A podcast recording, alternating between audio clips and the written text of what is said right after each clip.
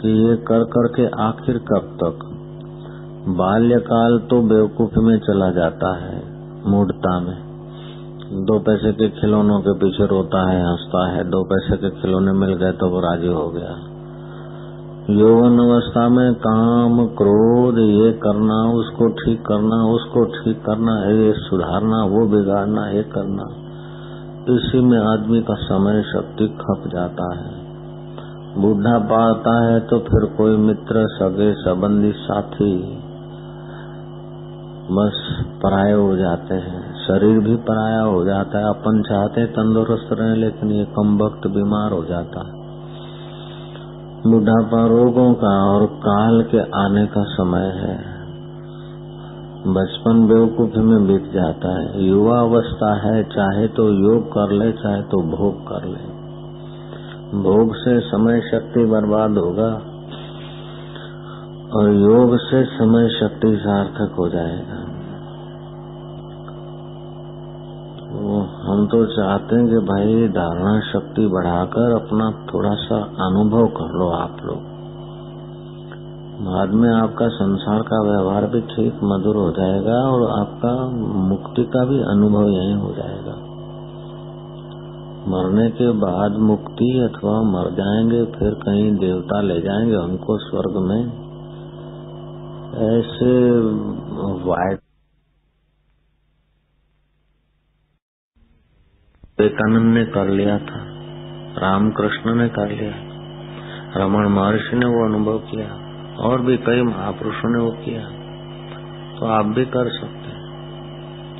इसमें तीन बातें चाहिए।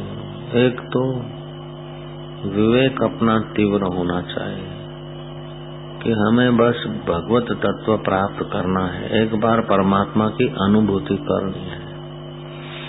ये बात पक्की कर ले।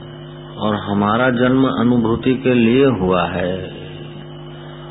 परमात्मा प्राप्ति के लिए, ईश्वर की अनुभूति के लिए हमारा जन्म हुआ है। संसार की मजूरी कर कर के, विकारों के खड्डे में गिर गिर के पच मरने के लिए हमारा जन्म नहीं हुआ है, चाहे हम हज़ार बार फिसलते हैं। चाहे हम फिसल जाएँ, हज़ार बार फिसल जाते हैं, निराश न हो। किसी महापुरुष के संपर्क में आकर सूक्ष्म, अति सूक्ष्म साधना का मार्ग जान लेना चाहिए। और उस पर थोड़े दिन तत्परता से चलने लग जाओ। जब आप कृपानाथ थोड़े दिन तत्परता से चलने लग जाओगे तो आप अपने गुरु आप बन जाओगे। अभी मेरे गुरु जी थोड़े मेरे को डंडा मार के बोलते कि बैठो, मौन रहो, एकांत रहो। वो रस ऐसा है कि जितना पियो उतना कम। और उस रस से काम, क्रोध, लोभ, आकर्षण वाहवाई ये सब फीका हो जाता है, तुच्छ हो जाता है।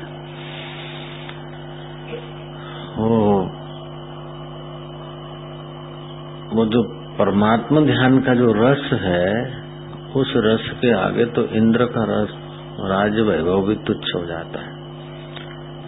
ऐसा रस आप पा सकते हैं। केवल थोड़ी तत्परता है कि आप समय कहाँ बर्बाद कर रहे हैं। जुआनी खपा रहे हैं। भोग में अथवा फालतू इधर उधर के बहिर्मुख काम में कि जुआनी का सदुपयोग करना चाहते हैं। अपने से बार बार पूछे। अपना गुरु आप बनो। हम तो बनेंगे गुरु, फिर भी आप जब तक अपने गुरु नहीं बनेंगे, तब तक काम नहीं बनेगा। बुद्ध कहा करते थे, अब तो दीपो भव, अपना दिया आप बनो। तुम्हारा समय किन चीज़ों में जाता है और जिन चीज़ों में जाता है उससे आखिर क्या मिलता है? और जो मिलता है उसको आपके मृत्यु के बाद कितना काम में आएगा? जीते जी कितना काम में आता है? बोले, मेरे को मकान मिल गया, घर मिल गया, ये तो प्रतीति है बाबा, ये तो देखने भर को है। कह रहा है, आसमां ये समा भी कुछ नहीं, रो रही है शबन में ये निजारे कुछ नहीं। जिनके महलों में हज़ारों रंग के जलते थे फानुष। झाड़ उनकी कब्र पे है और निशान कुछ भी नहीं तो स्वप्न है। राजा जी, राजन दाता महाराज आए कई चले गए। कभी सज्जन राजा आए, कभी दुर्जन आए, कभी मध्यम आए, लेकिन सब चले गए। तो चला चले का मेला है। ये बहती गंगा है, इसमें जिसने ठीक से किनारे रहकर आचमन ले लिया तो ले लिया, नहीं तो बह गया तो बह गया। ऐसे संसार के किनारे लेके संसार का थोड़ा उपयोग कर लो, बाकी अपनी प्यास बुझा लो। जीव की प्यास क्या है? कि जीव की प्यास है सच्चे सुख की हकीकत में। जैसे हमारे दांत में, मुँह में बत्तीस दांत है। कभी ऐसा नहीं होता कि ये क्या पत्थर लेके घूमना, निकालो फेंको। जरा सा सब्ज़ी का या फल आदि का तिनका चिपक जाता है अंदर, भर जाता है तो जीव फरियाद करती और हम लोग दिया सलाई का टुकड़ा लेके या और कोई साधन लेके उसको निकालते हैं। क्यों? कि वो दांत मुँह में रहना ये प्राकृतिक है, सहज है। लेकिन कचरा भर जाना ये अप्राकृतिक है। ये हमें पसंद नहीं है। ऐसे ही सुख हमारा सहज स्वभाव है। दुख अशांति हमारा स्वभाव नहीं है इसलिए हम दुख मिटाते हैं। सुख मिटाने के लिए कोई प्रयत्न नहीं करता, क्योंकि सुख तुम्हारा स्वभाव है। जैसे दिए का स्वभाव है, लो ऊपर को जाएगी अपना सूरज के तरफ़। पानी किसी भी नदी का हो, सागर के तरफ़ जाएगा। ऐसे मनुष्य किसी भी जाति का हो उस सुख को पाने के लिए दौड़ता है। दुख को मिटाना और सुख को पाना। तो सुख को पाने के लिए दौड़ता है, लेकिन बेचारा बाहर दौड़ता है। इसलिए सारी ज़िंदगी मेहनत करते करते अंत में उसके हाथ में कुछ नहीं आता। अगर वो अंतर्मुख होने की कला सीख ले अंतर आराम अंतर सुख अंतर ज्योतिरेवच वो धन्य बन जाता है। सुख स्वरूप आत्म अमर। वो आत्मदेव का सुख स्वरूप का अनुभव कर ले, अमर आत्मदेव का। कर्म करते समय भी कर्म करेंगे तो इसका परिणाम क्या आएगा? इससे दुनिया का मंगल होगा। आदमी तीन प्रकार का मांगल्य सोच ले। दुनिया के काम आऊँ, ईश्वर के काम आऊँ और अपने काम आए। जो अपने काम आता है, ईश्वर के काम आता है, जगत के काम आता है, वो जल्दी निष्काम बन जाता है। जो जल्दी निष्काम बन जाता है, वो आत्मराम हो जाता है। आत्मा में आराम टिक जाता है उसका। जगत के काम आना, जगत की वस्तुओं का ठीक सदुपयोग करके, जगत के लोगों के जो मंद और मलान जगत है, उसको तेजस्वी और कांत बनाना। बुद्धिमान और स्वच्छ बनाना, ये जगत के काम आना है। ईश्वर के काम आना, अपने आत्मा को प्रेम से भर के परमात्मा में लगाना, ये ईश्वर के काम आना है। किताबों में, ग्रंथों में, शास्त्रों में कहीं नहीं सुना कि भगवान मोनथाल के भूखे हैं, भगवान प्रेम के भूखे हैं। तो अपने अंतर्यामी परमेश्वर को प्यार करना है, परमात्मा के काम आना है। अपने काम आना है कि अपने को कभी कोई दिन में इतना कुछ समय एकांत में ले जाकर, अकेले मित्र, साथी, सगे, अकेले आए, पैदा हुए तो अकेले मरेंगे तो अकेले साथी बीच के हैं। बीच का समय साथी, लेकिन दिन के प्रारंभ में और दिन के अंत में अकेले बैठे। काम के प्रारंभ में और काम के अंत में अकेले बैठे। दो घंटे काम किया मित्रों के साथ, एक मिनट, दो मिनट अकेले आ गए। बहुत उन्नति होगी, तेज़ी से होगी। अकेले आए, जाएँगे भी अकेले। तो कार्य के पहले, कार्य के बाद। काम करने के पहले निवृत्ति होती है, और काम करने के बाद भी निवृत्ति होती है। ये बात तो आप मानेंगे ज़रूर। कार्य के पहले निवृत्ति होती है, कार्य के बाद भी निवृत्ति होती है। तो कार्य ऐसा किया जाए कि चित्त संकल्प विकल्प से निवृत्त हो, इसलिए प्रवृत्ति की जाती प्रवृत्ति के पहले निवृत्ति और प्रवृत्ति के बाद भी निवृत्ति तो प्रवृत्ति की जाती है कि निवृत्ति तत्व में मन टिक जाए, इसलिए प्रवृत्ति है। तो ऐसा निवृत्ति तत्व का अगर तीन मिनट भी सच्चा, पूर्ण सुख मिल जाए तो आदमी का मन जैसे पारस से लोहा तीन मिनट जुड़ जाए, लोहा लोहा नहीं बचेगा, ऐसे मन, वो मन नहीं रहेगा। वो बुद्धि बुद्धि नहीं रहेगी, बुद्धि बदल जाएगी। दुनिया को देखने की बुद्धि अलग हो जाएगी। अभी हमारी मति है, सुकर्म करते तो सुमति होती है, कुमक कर्म करते तो कुमति होती है। तो कभी सुमति होती है, कभी कुमति होती है, कभी मध्यमति होती है। इन तीनों के अंदर ही सारे संसार के बहुमत, बहुजन ऐसे ही घूमते रहते कोई विरले होते हैं कि मति, कुमति, सुमति से आगे, थोड़ा सा आगे मेधा तक पहुँचते हैं। उनकी बुद्धि मेधावी हो जाती उससे शास्त्र प्रकट होते हैं। ये जो वेदव्यास है या तुलसीदास मेधा में पहुँचे तब शास्त्र बनते हैं।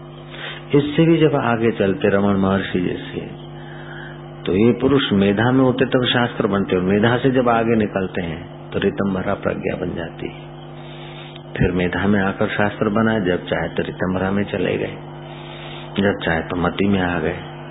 तो पांचवी अवस्था जो बुद्धि की है, वो सत्य स्वरूप ईश्वर में टिकती है, तब बनती। है तो कार्य करने से पहले अपने परमेश्वर को, चाहे जैसे भगवान को मानते हो, भगवान तो जानता है, मुझे मानते।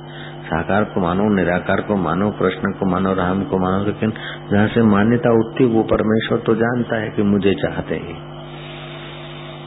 तो इस प्रकार की अगर तत्परता हो महाराज, सतयुग में जो बारह वर्ष तपस्या करने से जो लाभ होता था, त्रेता में और बारह महीने करने से जो लाभ होता है कल युग में वो एक दिन में उतना पुण्याय हो जाती है। कल युग समान न और कोई युग है इसका सदुपयोग करने की कला आ जाए। नारायण नारायण नारायण। मैंने आपको कल भी निवेदन किया था सत्संग की बात करके रामतीर्थ जो ही कमरे में गए, तब टहरी नरेश दौड़ता दौड़ता घोड़े पर से उतरा और सेवक को बोला कि स्वामी जी अभी तो खड़े थे। बोले स्वामी जी खड़े तो थे, बात करके अभी कमरे में गए। बोले, जरा जाके निवेदन कर दो कि टेहरी नरेश आया है, राजा आपसे दर्शन करने आया और रामतीर्थ हाथ पैर धो के आचमन ले चुके थे बैठने का। उस सेवक ने जाके डिस्टर्ब कर दिया। कि टेहरी नरेश आया बोले, नरेश को कह दो कि राम नरेश से मिलने जा रहे हैं। असली नरेश से मिलने जा रहे हैं। अभी फुर्सत नहीं, दूसरी बार आना। तो ईश्वर की मुलाकात ध्यान कर उसका महत्व होना चाहिए। जो मूल्य संसार को देते न उसका अगर आधा मूल्य भी परमात्मा प्राप्ति को दे तो हम मुक्त हो जाए। रामतीर्थ ने सेवक को डांट के कह दिया कि जाकर तेरे नरेश को कह दो। उस जमाने तो डिम डिम खूब चलता था, ठाकुरों का और नरेशों का। अभी तो स्वतंत्र आए, आदमी लोग समझदार हो गए पग भर हो गए। पहले तो ठाकुर ठाकुर ठाकुर करके लोग सुकड़ जाते थे। अब समझते कि क्या ठाकुर और क्या नरेश। हम ही सुकड़ सुकड़ के उनको महत्व दे दिए।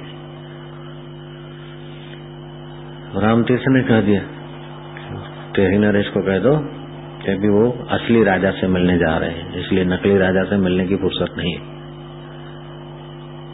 ये संसार नकली है ना? इस संसार की चीज़ों का राजा बनना, ये तो नकली राजा है, असली राजा तो परमात्मा है। और वो अपने साथ सदा रहता है, नकली राजा तो मर जाता है, वो नहीं मरता। शरीर मर जाए, फिर भी वो नहीं मरता। उस परमेश्वर से मिलने की तत्परता हो। आदि गुरु शंकराचार्य ने कहा, एकांत वासो लघु भोजनादव मौनम निराशा करनावरोधा एकांतवास इंद्रियों का अल्प देखना, अल्प सुनना, अल्प मिलना जुलना, थोड़े ही दिन अंदर जाए तो अंतरात्मा का प्रसाद प्रकट होता है। ये शंकराचार्य का अनुभव है, मेरा भी यही अनुभव है, मेरे गुरुदेव का भी यही अनुभव है, और मेरे कई उच्च कोटि के साधकों का भी ऐसा ही अनुभव है। जब वो मौन मंदिर में रहते हैं, बाहर से ताला लग जाता है, अहमदाबाद आश्रम में, सूरत आश्रम में। और आठ दिन के बाद निकलते हैं ध्यान करके। किसी व्यक्ति से मिलना जुलना नहीं, केवल उनके शरीर की जो आवश्यकता है, भोजन आदि, जल, पान, दूध आदि, जो फल जो उनको आवश्यक, वो अंदर अंदर ही अंदर उनको रख दिया जाता है उनके कमरे में। बड़ा हॉल होता है, घूमना भी अंदर, टहलना भी अंदर। तो सतत तदाकार चित्त होता है। तो उनके चित्त में बड़ी अनु सुंदर अनुभूतियाँ होती है। जब आठ दिन में इतनी ऊंचाई का अनुभव हो सकता है महीना दो महीना अगर निकाल दे साधन भजन के लिए। मेरे दिल में एक लोभ हो रहा है कि मौन मंदिर अगर कहते हैं यहाँ के साधक तो बन जाए तो बन जाए, फिर तुमको पकड़ पकड़ के बिठाऊ अंदर। आठ आठ जरा। क्योंकि अहमदाबाद का हवामान जरा थोड़ा यहाँ की अपेक्षा गर्म है। संसार तो कुत्ते की पूंछ है। तुम कितना भी सुधार सुधार के इसको सीधी रखोगे। राम आए, सीधी की, कृष्ण आए, सीधी की, बुद्ध आए, और आए।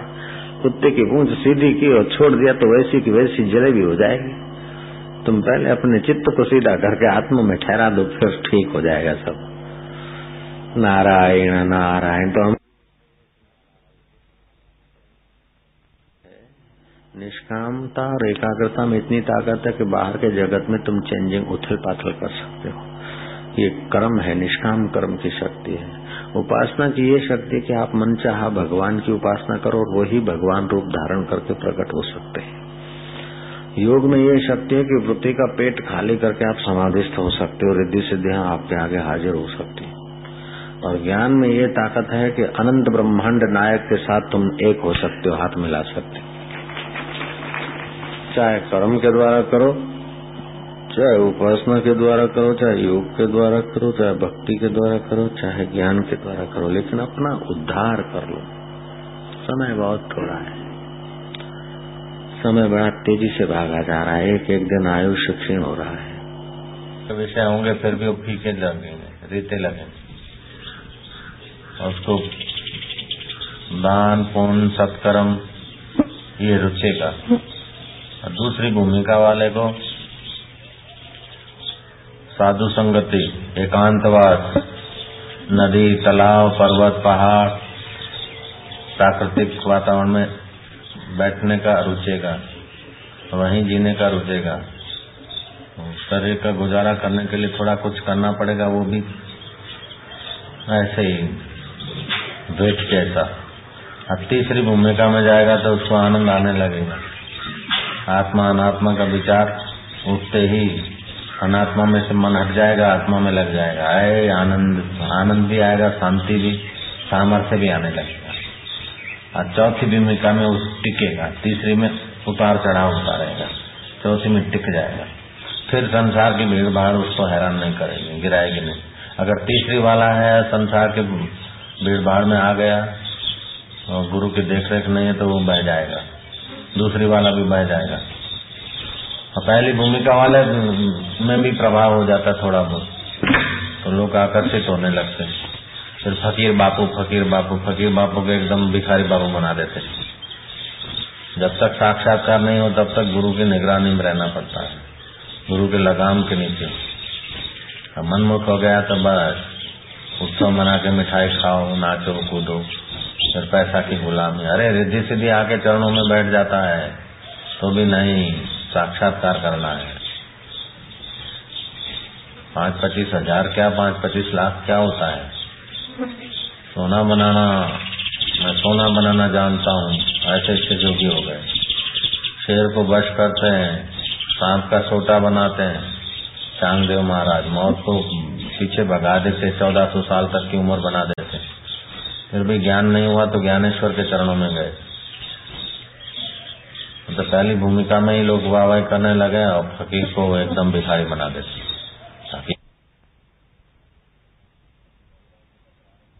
वैराग्य का प्रारब्ध होता है, तब विरोध होता है, ताकि संसारी लोग दूर हो जाए। दूसरा होता है कि संत के हृदय में संकल्प होता है कि अब जहाँ जाओ, वहाँ भीड़ भड़ाका, वाह ये भगवान, अब ऐसा कुछ हो, कोई मेरे नजीक नहीं आवे। उनका संकल्प फलता है, तब उनका उनसे लोग दूर हो जाते और तीसरा होता है कि कच्चा है ज्ञान हुआ नहीं है। आ, थोड़ा बहुत पुण्याई मिली और वाहवाही हो गई और खत्म हो गई। तो खाली हो गया तब विरोध हो गया। तीन किस्म से विरोध होता है। आजकल तो तीसरे वाला तो ज़्यादा होता है। साक्षात्कारी वालों का तो इतना नहीं होता। लेकिन जिनके पास थोड़ा बहुत होता है तो वाहवाही वाहवाही करके फिर अपना खाओ पियो मज़ा करो। मोम थाल खाओ आज ये खाओ। शरीर भारी हो जाए, ध्यान भजन होवे नहीं, अंदर का रस आवे नहीं, फिर धीरे धीरे पुण्य क्षीण हो जाओ ये अनुभव हो गया फकीर को तो? इसका विचार करके अपना उन्नति कर लेना चाहिए जल्दी। ये स्पीड का जमाना है। स्लो जमाना नहीं है। कुछ मिल जाए तो तुरंत पुजवाने के लिए नहीं जाना चाहिए। एकदम पक्का कर लेना। फिर तो शिक्षक शिक्षक की प्रसिद्धि होती तो गुरु तो राज़ी होंगे। अभी हमारे गुरुदेव थोड़े नाराज़ होते होंगे। लेकिन अगर हम पहले ही कच्चे कच्चे में निकल जाते तो गुरु भी नाराज़ हो जाते फट मुआ बोल देते गुरु जी भी। अगर हम गुरु के चरणों में थे, उस समय ही कच्ची अवस्था में निकल के पुजवाने को चले जाते तो तो गुरु जी को भी दुख होता। बच्चा एग्ज़ाम दिया नहीं, एमए हुआ नहीं, और चौथी पढ़ के जाके अंगूठा छाप के वहाँ नौकरी करने लगे उनको पढ़ाने की तो चौथी वाला चौथी में रहेगा कि? एमए हो जाए पहले, मास्टर हो जाए पक्का। ऐसे ही ज्ञान में भी आदमी मास्टर हो जाए, फिर गुरु तो राज़ी होते हैं। अब कच्चा कच्चा चल रहा जाता है तो फिर गुरु बोलते रहे बहुत क्या कर रहा है? धीरे धीरे उसका पुण्य भी खत्म हो जाता है और गुरु का मिलना बंद हो जाता है। कुएँ में पड़ता है। इसीलिए तुलसीदास बोलते हैं, गुरु बिना भवन भवनिधि तरही न कोई। चाहे बिरंची शंकर सम हो वही ब्रह्मा जी जैसा सृष्टि बनाने की ताकत आ जाए, शायद तपस्या शिव जी जैसा प्रलय का सामर्थ्य आ जाए, फिर भी भव निधि संसार से के सागर से नहीं तैर सकते। गुरु बिना भवन निधि तरह न कोई। चाहे बिरंजी शंकर सम हो गई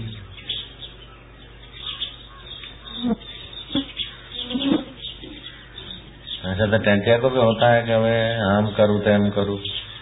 फिर बच जाता है, गुरु के आगे आ जाता है तो बच जाता है। फकीर गुरु के आगे आया नहीं वाह भाई के आगे चला गया था एकदम। तो मौसम में निचो देते के लींबू निचो देते, फिर कैसा होता है? गन्ना निचो देते कुच्चा। कुच्चा समझो क्या? सिलड़ी में से रस निकाल दो तो क्या बचता है? ऐसा हो जाता है, पुण्य खत्म होने से। ज्ञान हो जाए, फिर पुण्य खत्म मतम नहीं होता। जरा सा क्रोध करो तो एक महीने का भजन नाश हो जाता है। साल में बारह बार कड़ा क्रोध हो जाए, हो गया काम पूरा। साक्षात्कार हो जाए तो रोज क्रोध करो दस बार। दुर्वास इधर इधर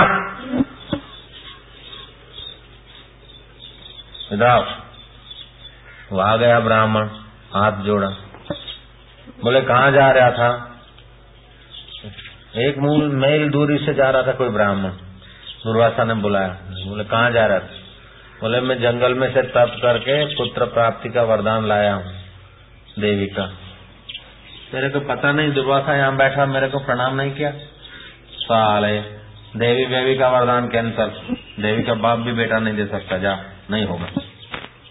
और ऐसे दुर्वासा अगर किसी की किसी पर नज़र पड़ जाए और उसने प्रणाम नहीं किया बुलाता दूर से उनको। श्राप दे देते तो ये भगवान की महत्ता का, ज्ञान की महत्ता का श्राप के द्वारा प्रभाव लोगों को पढ़ा। जब लोग उछलंग होने लगे तो एक अवतार ऐसा भी हुआ साक्षात्कारी तीर्थंकर का, दुर्वासा रूप में। भगवान दे, कोई क्षमा के अवतार होते तो कोई क्रोध अवतार होते, कोई आवेश अवतार होते हैं कोई मर्यादा अवतार होते, कोई लीला अवतार होते। हैं क्योंकि सृष्टि में वैचित्र है तो फिर ये भिन्न भिन्न प्रकार का चाहिए भगवान पार्श्वनाथ की शिक्षा का, उनके सिद्धांतों का महावीर जी के चित्त पर बहुत बड़ा असर पड़ा और फिर अध्ययन करके उन्होंने सुधार उधार भी किया। तो ऐसे सुधार उधार भी होते रहते हैं युग युग के अनुसार। साधकों की योग्यता के अनुसार होनी चाहिए।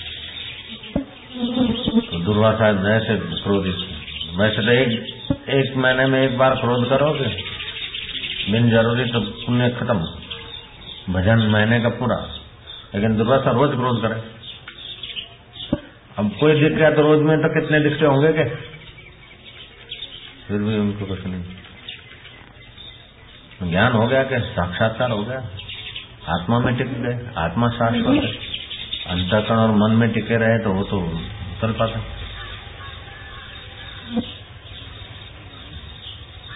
इसलिए जब तक ज्ञान नहीं होता, तब तक गुरु के द्वार पर अनाथ बालक की नहीं पड़ा रहे, आदमी। ऐसा शास्त्र बोलते हैं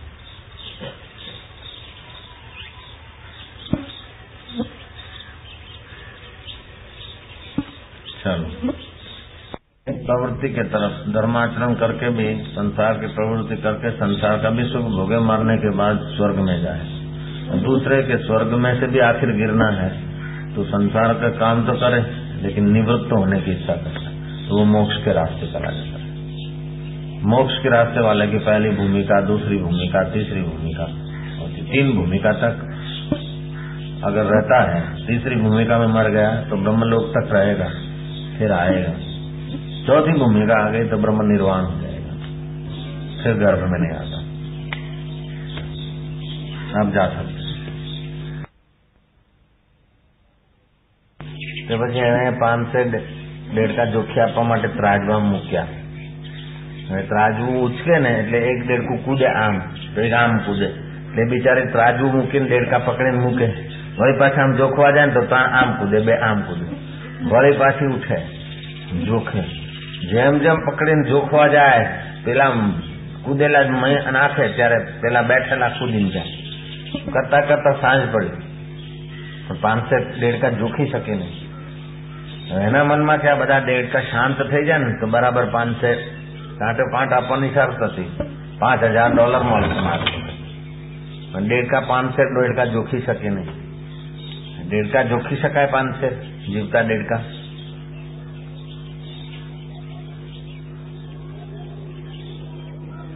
એવી રીતે લોકો એમ સમજે છે કે આ જીવતા દેડકા જોખી અને પછી નિરાતે ભજન કરીએ.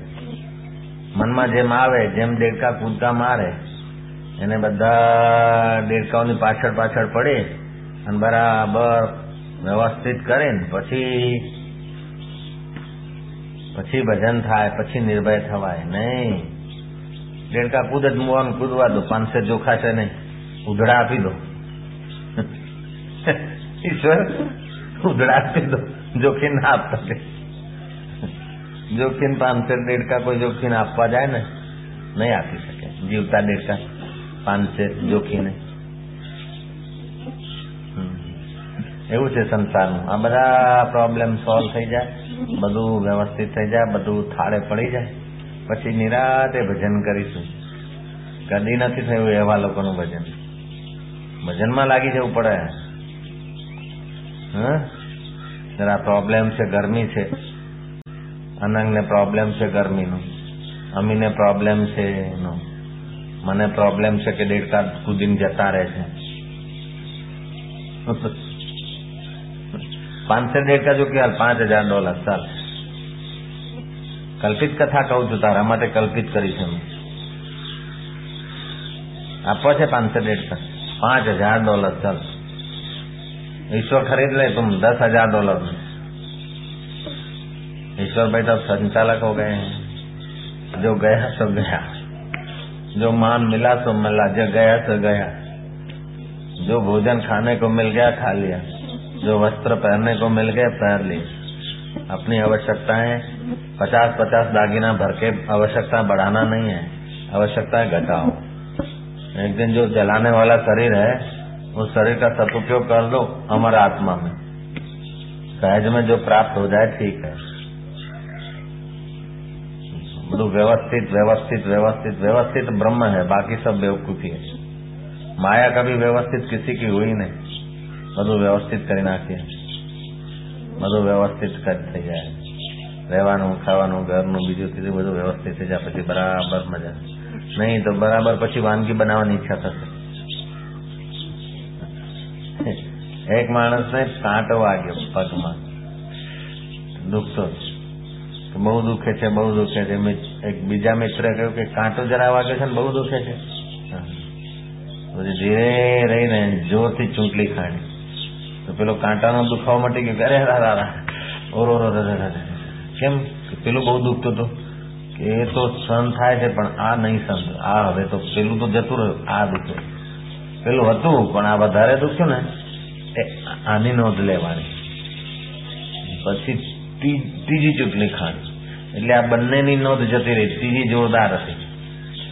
જ્યાં સુધી મોટું દુઃખ નથી દેખાતું ત્યાં સુધી નાના નાના નાના દુઃખમાં માણસ અટવાઈ ગયું. મોટામાં મોટી ચૂંટણી છે, મૃત્યુની એ સામે ઉભું છે. એના ઉપર નજર નથી જતી ને એટલે માણસ પ્રોબ્લેમ શોધતો રહે છે. પ્રોબ્લેમ શોધતો રહે છે માણસ. મનનો સ્વભાવ છે પ્રોબ્લેમ શોધવું. પ્રોબ્લેમ ક્રિએટ કરવા પ્રોબ્લેમ મેકર મન થઈ જાય એ એક એક માણસની વાત નથી મનુષ્ય માત્ર નથી બત્રીસ દાંત હતા તો વાંધો નહીં એક તૂટી ગયો ને વાર વાર જીભ ત્યાં જાય તૂટી ગયો તો તૂટી ગયું પણ મનનો સ્વભાવ છે વારંવાર ત્યાં જશે અભાવમાં મન પ્રોબ્લેમ શોધે છે એટલે સંસારમાં પ્રોબ્લેમ જ પ્રોબ્લેમ છે ને બધાને. આટલી આટલી સગવડ છે, સુવિધા છે, એ એના તરફ ધ્યાન નથી જતું. ધન્યવાદથી ભરાઈને એમાં ઈશ્વરમાં લાગી જાય, એ નથી થતું. ફૂટપાથ વાળાઓને જુઓ, એના કરતા તો આપણને સારું છે. રોગીઓ જુઓ, તરફડે છે, એના કરતા આપણે સારું છે. તો એ સારું છે, એનો લાભ લઈને આપણે આગળ વધી જવું છે નહીં. મારી નિંદા કરે છે, ભલા. कहाँ गई अजय की बहन करते हुए ना तो छोटे दुखों की वैल्यू नहीं रहे ऐसा तो ज्ञानी को भी होता है छोटे मोटे प्रॉब्लम तो हजारों होते हैं ज्ञानी के इर्द गिर्द लेकिन बड़ा प्रॉब्लम उसने देख लिया जन्म मृत्यु का उसको तोड़ दिया फिर छोटे प्रॉब्लम की वैल्यू नहीं उसके आगे તો એમ માનો છો કે તમને બધાને પ્રોબ્લેમ હશે ને જ્ઞાનીને કોઈ પ્રોબ્લેમ જ નહીં હોય એ પ્રોબ્લેમને પ્રોબ્લેમ નથી ગણતા તેથી નથી પ્રોબ્લેમ व्यवहार में तो ज्ञानी ज्ञानी को भी बस में, कार में बैठना तो पेट्रोल भराना पड़ता है क्या? व्यवहार काल में तो तत्व में प्रॉब्लम व्यवहार में तो उनको भी होता होगा। कभी के छोकरा छोकरी पढ़ते हैं, नहीं पढ़ते हैं। खाना बुनना है, करना वो करना है, वो करना है। दिन भर का होता है उनका तो हज़ारों हज़ारों लोग जुड़े हुए होते हैं। कितना प्रॉब्लम होता है उनको? कोई रुकता है, कोई चीखता है, कोई बीमार होता है, किसी को कैनेडा जाना है, किसी को ये करना है, किसी को पत्नी छुट्टी नहीं देती, किसी को पति छुट्टी नहीं देता। कोई बाधा माना है, ये काम हो जाए गुरु जी नहीं तो मेरा जीवन मुश्किल हो जाएगा। किसी की बाधा पूरी करो, किसी की खाधा पूरी करो, किसी का पैसा मैनेजमेंट में वो हो रहा है, किसी का कुछ हो रहा है, किसी का कुछ हो रहा है। प्रॉब्लम की तो दुनिया है, और सब सब आते वहाँ सोल्यूशन लेने को। तो उनका भी सोल्यूशन और अपना भी व्यवहार में तो सबको होता है कि छोटा मोटा यानी भी तो रोटी खाते हैं, कपड़ा पहनते हैं, श्वास लेते हैं। उनका भी शरीर तो हमारे जैसे पाँच मसाले का ही बना है। उनका भी संबंध तो उनके भी जो सब है, उनके तो ज्ञानी नहीं होंगे। उनका भाई, उनकी पत्नी, उनका बेटे बेटे सब ज्ञानी नहीं हो तो अज्ञानी होंगे सब। तो अज्ञानियों के साथ जीना उनको कितना बड़ा प्रॉब्लम है। हज़ारों हज़ारों विपरीत दिशा वालों के साथ बैठ के जी, जी लेना ये ये बड़ा प्रॉब्लम है। डॉक्टर डॉक्टर के साथ तो दोस्ती से जी लेगा लेकिन राष्ट्रपति पटावालाओं के इर्द गिर्द कितना कठिनता से जीता होगा।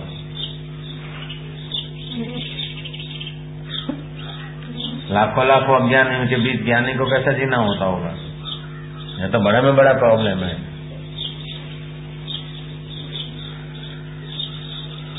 फिर भी उसको नहीं लगता है।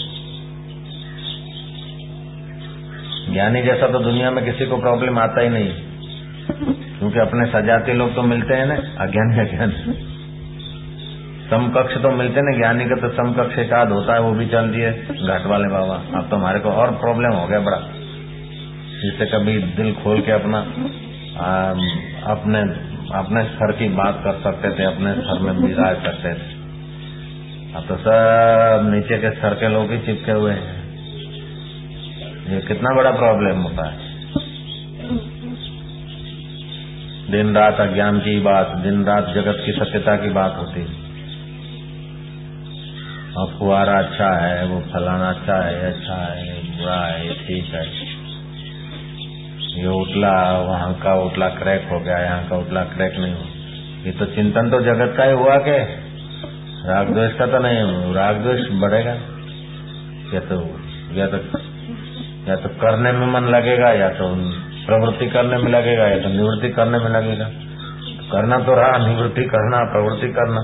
निवृत्ति प्रवृत्ति से पार वाला तो ब्रह्मवेता ही होता है।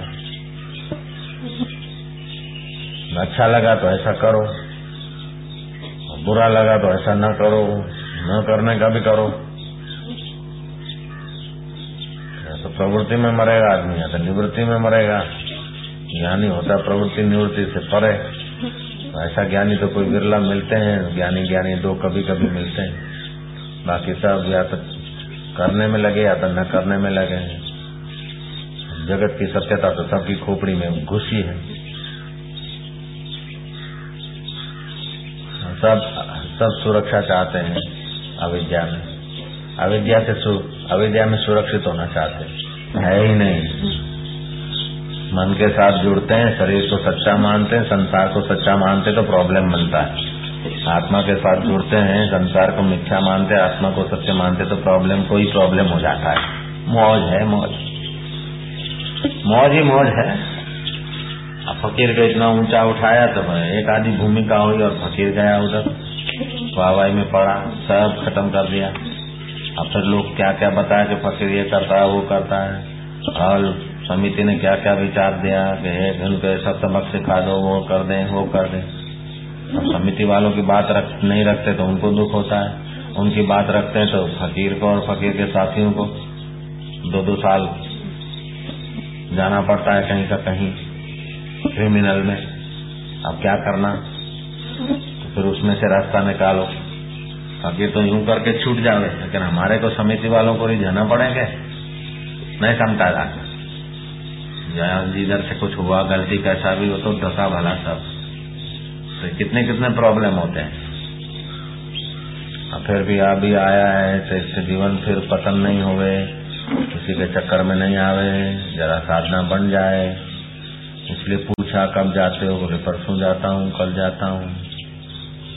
सोचना पड़ता है उधर भी कि उसको कैसा भला हो। पहले पहले से भी आगे बढ़ जाए तो ठीक है गिरे नहीं तो ठीक है। तो सब सोचना पड़ता है ना। डॉक्टर है कोई साधारण बात नहीं है। तुम लोगों को तो प्रणाम करके छूट जाते हो। तुम प्रणाम हम स्वीकार करते तो हमारी जवाबदारी हो जाती है क्या? फकीर को करने में तो देर नहीं लिया लेकिन हमको संवारने में तो करना पड़ता है क्या? हाँ, जिनसे भी फकीर ने किया दोस्ती या जिनसे भी कुछ दक्षिणा बक्षिणा ले लिया वो लोग अब फकीर का नाम सुन के ही मुसड़ जाते कहने तुम्हारे सीधो करो अरे भाई થયું છે થયું જવાય और મારી સાથે આવું કર્યું છે બાપુને પચીસ હજાર જોઈએ આપના નામે લઈ ગયો મારી પાસે હવે તો એને હું ઘાટમાં આવશે ને તો ઠીક કરે तो कभी वो ठीक करा तभी भी तो हमारा शिष्य है उसने ठीक करा वो जीत गया तो भी नुकसान है दोनों तो चले हमारे है બાપના પચીસ દીકરા હોય ને, એક એક દીકરા બીજાને ઠીક કરો માથું ફોડી નાખે. તો બાપને નુકસાન.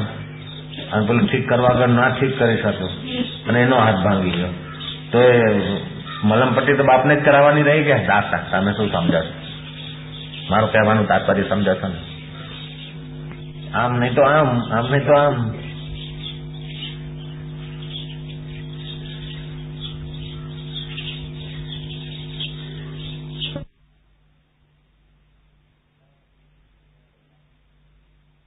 आदमी दुनिया को हिला सकता है। अनाशक्ति और एकाग्रता।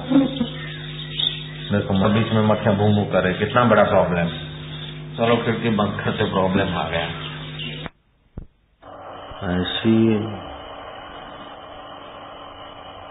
एक मुहूर्त धारणा हो जाए तो मानसिक शक्तियाँ विकसित होती है, परमात्मा रस प्रकट होता है।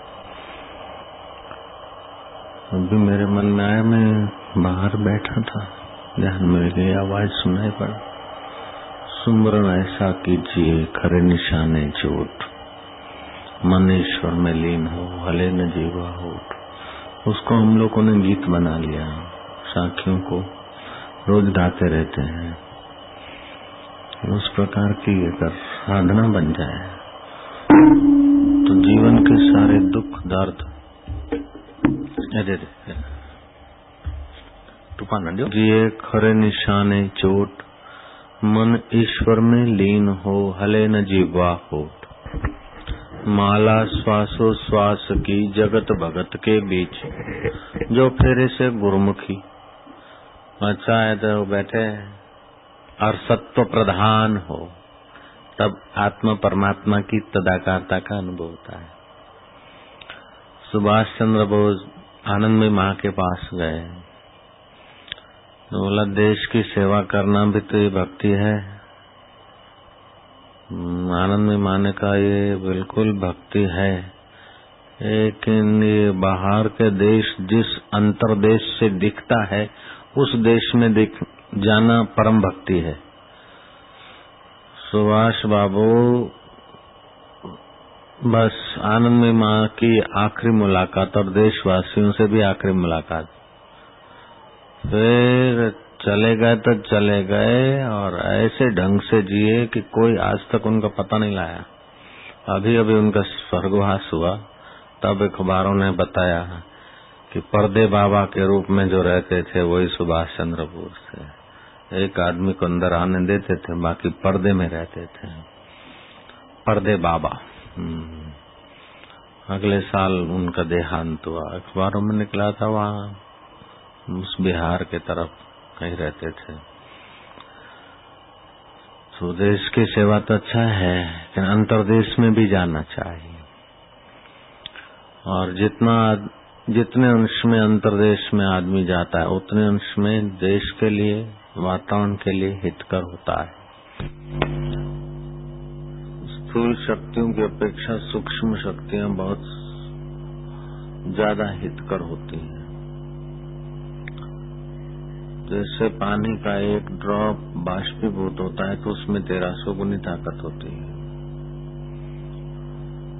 तो हमारा मन बहिर्मुख होता है ना तो उसकी, उसका प्रभाव, उसकी पहुँच लिमिटेड होती है। हमारा मन अगर अंतर्मुख होता है तो हमारे लिए भी हितकर होता है और हमारे संबंधियों के लिए भी हितकर होता है। तो एक हित होता है जो आँखों से दिखता है। वो मायावी हित है और सापेक्ष है। दूसरा हित जो है, आँखों से नहीं दिखता, हृदय से अनुभव होता है। आँखों से हित दिख जाए मन से दिख जाए शायद लाइट आगे के वहाँ रसोड़ पहाड़ी पहाड़। कभी ऐसी भी सृष्टिया हुई कि वृक्ष ही वृक्ष, मनुष्य नहीं हुई कभी ऐसी भी सृष्टिया हुई कि मनुष्य की खूब सृष्टि हो और जब चाहे तब उजाला कर सके, अंधकार कर सके, उस सृष्टि के प्रकाशक सूरज और चंद्रमा नहीं थे। ऐसी सृष्टियाँ में योग वशिष्ठ महारामायण में आता है, भगवान राम के गुरु वशिष्ठ जी बोलते राम जी को। ब्रह्मा जी के एक दिन में हज़ार चतुर्युगियाँ बीत जाती है। देवताओं के दो महीने में हमारे साठ दिन बीत जाते हैं।